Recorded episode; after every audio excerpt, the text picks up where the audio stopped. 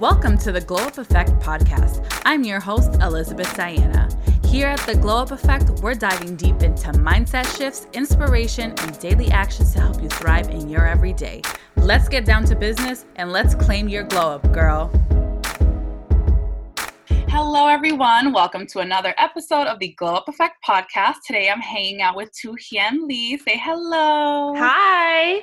Welcome, welcome. Thank you for having me. It is a pleasure. I'm very, very excited to sit down and chat with you today. So, Tu is going to really sit down and chat with us about her uh, venture in being, you know, a business owner. Um, she developed her own product and built it up to be, you know, seven figure biz and kind of like all the ventures she's been on, you know, uh, in the past couple of years. So, I'll give you the floor, Tu Why don't you tell us about yourself? Who are you and what do you do? Oh, thank you. Thanks for having me on the podcast. So, my name is Tu Le. I am a mom and an entrepreneur. I began, I started my entrepreneur journey kind of accidentally. Mm. Um, by training, I actually am. Uh, I was in finance for many years. And um, after I had my daughter in 2014, I personally went through a challenge with breastfeeding mm-hmm. and from that like i couldn't i couldn't nurse so then i ended up using a breast pump and from that experience which was really painful i identified a problem that not only me but other women had and yeah. then that's where my entrepreneur journey started i developed a product called the BeauGen breast pump cushion to solve this problem and that's how i am now on this entrepreneur journey I love it. Um, yeah, I'm like shaking my head as like you're saying like breastfeeding is so painful, and it really like I had a really hard time, and I ultimately I was like a ditch, like it's just not working out for me. um, and it's definitely breastfeeding just to like tangent on breastfeeding real quick is like something like you really gotta um, pour into it you have to yes. be knowledgeable um, you have to be willing to um, experiment yes and, like play around with what works for you your body and your baby and there was like i didn't read up on that so no most women don't really think to prepare for it and like the thing is mm-hmm. people think it's supposed to come like naturally and magically but it's a learned skill yeah. And I don't think a lot of women understand or like realize that as well. Yeah, so for sure. Like I I read that like what to know when you're expecting or whatever and like there was nothing I read yeah. a handful of books, but it was nothing.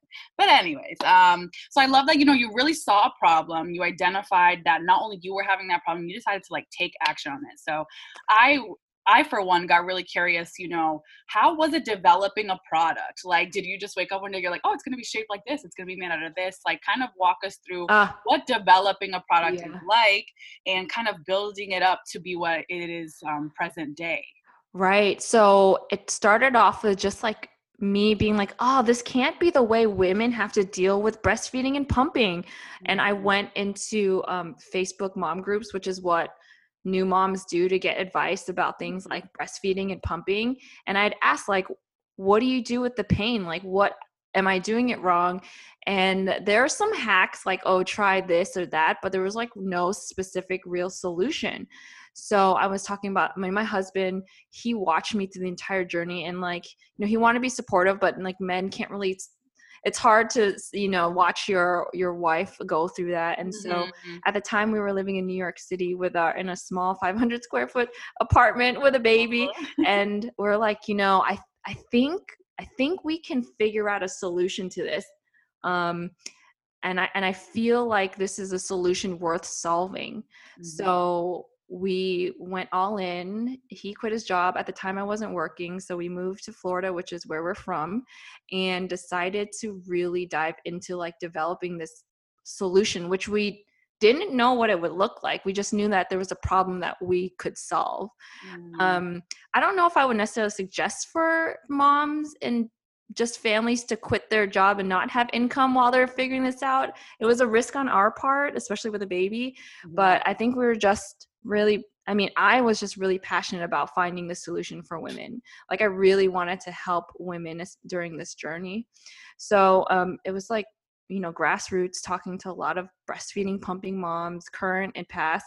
Like, understanding the problem and then my husband helped me do a lot of product development so he's more of like on the technical side so mm-hmm. work we went to a local maker shop to help us like 3d print things and like 3d draw things and stuff like that and like i was just there really describing the issue to them and giving them like the pieces that women use for pumping and then they would try to you know use um, experiment with different materials to see what would work. So cool.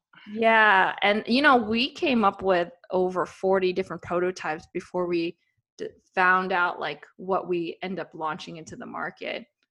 So it wasn't I just woke up like, "Oh, I think this is the answer." No, it definitely was a process to discover the answer. Yeah, I was gonna say I can't believe how many like prototypes people go through before um, you know, like launch day.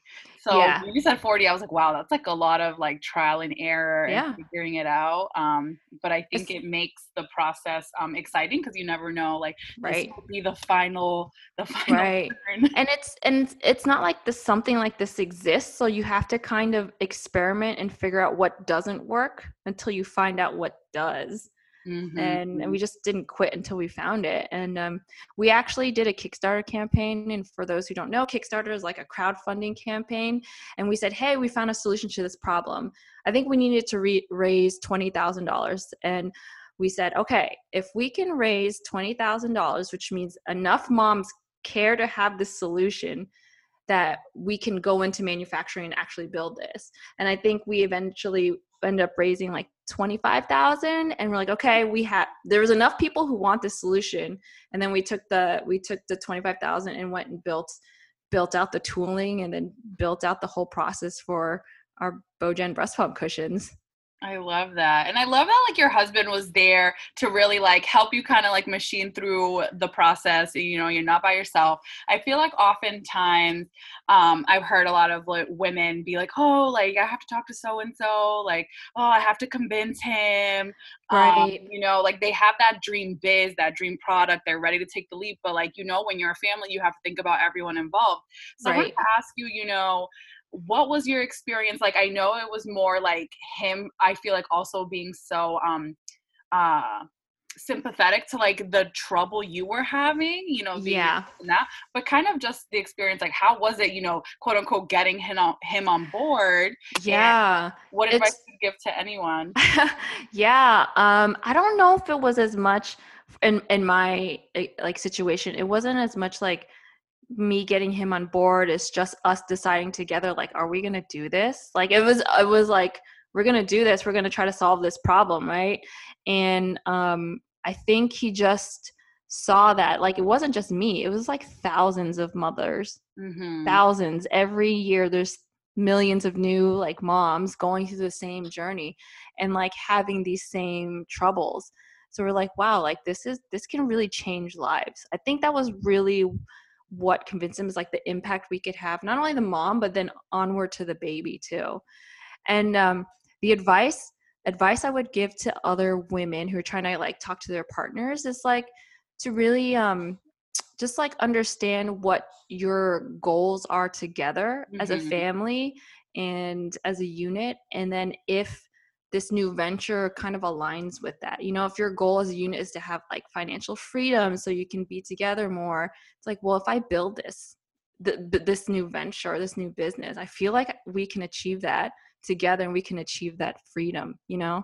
Yeah. Yeah, I love that. And I love that the word was impact. Like when you realize like what you're channeling your energy into has the ability to impact like it's a yeah. game changer. So i really love that because you were like speaking and i was like impact and you said it and i'm like yes! Yeah. Yeah it becomes less about like it wasn't really so much about like me having fame and glory. It's really like i feel like i can really help impact change add value to so many women women's breastfeeding journey and then their baby too. Mm-hmm. so mm-hmm like if I could do it, I feel like I had to do it. Yeah, for sure.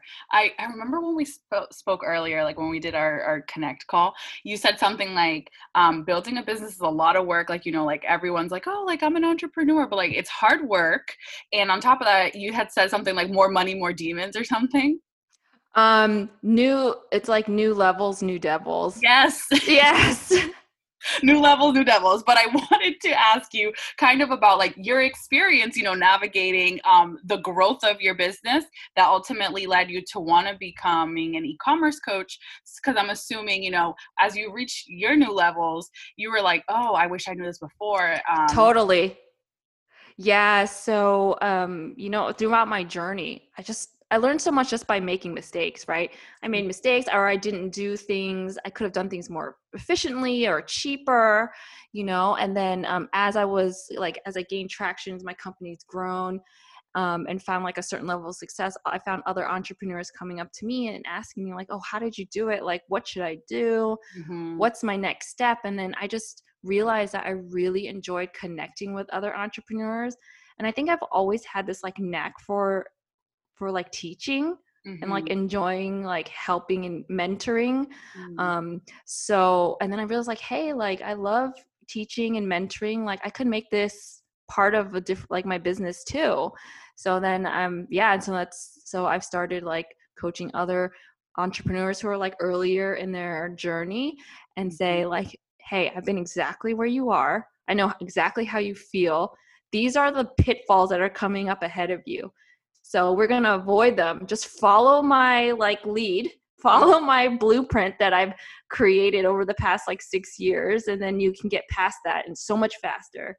Yeah. Yeah, and I love that you said like mentorship comes with like so much like of that like human connection where mm-hmm. you are like kind of like shepherding them into the right direction um yeah. that you've already like become so familiar with um so yeah i really like that you kind of realized and i feel like i've realized this too in terms of coaching like people just reach out to you so it's also like that level of trust like people trust in your ability to get through things so it's like okay like there's you know there's a little spark here so i really love that you said that. Um, i want to ask you what advice would you give women who have large goals and dreams but are not taking action due to fear? Oh this is such a good question. So fear is huge, right? Mm-hmm. And unfortunately, it can like paralyze us and stop us. And then, I mean, I had to do a lot of inner work in myself to figure out what I was scared of and why. Like, why exactly am I scared of failure? Oh, people are going to think I'm like, okay, but who? Like, do those people matter or mm-hmm. so what if you failed like what are people going to say you know um I think you have to really look inside yourself and figure out what you really value. So the thing about entrepreneurship that's it's just so hard. It's it's one of the hardest journeys you can go through. Um it's not all like glorious, right? But if like the purpose of what you're doing is strong and like it's like a real the real why, a real purpose, it'll pull you through all the difficult times. You might be going through some crap that this didn't work or that didn't work, but I know if I'm focused, like the reason why I'm in this is to impact all these women's lives, then I'm gonna get through it. Like, okay, that didn't work, but and then you then you sign a then you start to put like fear like into perspective, like, okay, fear of what? Like my purpose of doing what I'm doing is much greater than the fear. Mm-hmm. So why am I going to let the fear of like people's judgment hold me back from being able to help thousands of women's lives you know? Yeah. so like literally once that clicked in my brain i'm like okay who cares if this person or whatever that person judges me? That's not really on me. Their people's judgment is really them. That's like not for me to decide right? But my purpose is to impact these women's lives and i'm going to stick with that yeah, and it's so crazy how like fear like it has a definition but we sometimes it's in our face and we can't even realize that that's what's impacting us to like not take action and we're yeah. just like sitting around like lollygagging like oh yeah. Like, yeah, oh, it's really I about yeah, it's totally like if you get super clear on why you're doing something or what you really value, what impact you're making, that like the fear just kind of like doesn't matter anymore. Mm-hmm. And they say like when you're standing in fear, like when you're scared, like that's when good shit is about to happen. Like that's when you're about to crush it. That's that's like a, when you're about to step outside your comfort zone, and that's when you start to grow. Yeah, absolutely. Yeah. So yeah, thank you for for that insight. That was there were some real good nuggets in there. So yeah.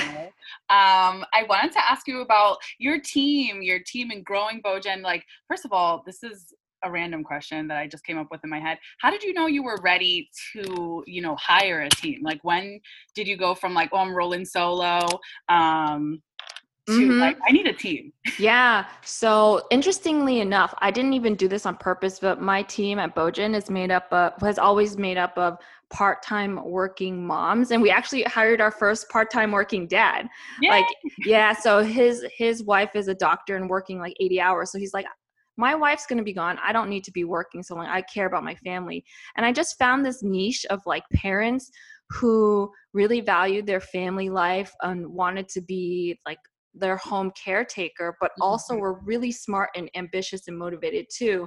And just somehow in corporate America, like being an ambitious, smart person, wanting to add value and wanting to raise a family just is like didn't match. You almost mm-hmm. had to mm-hmm. choose one or the other.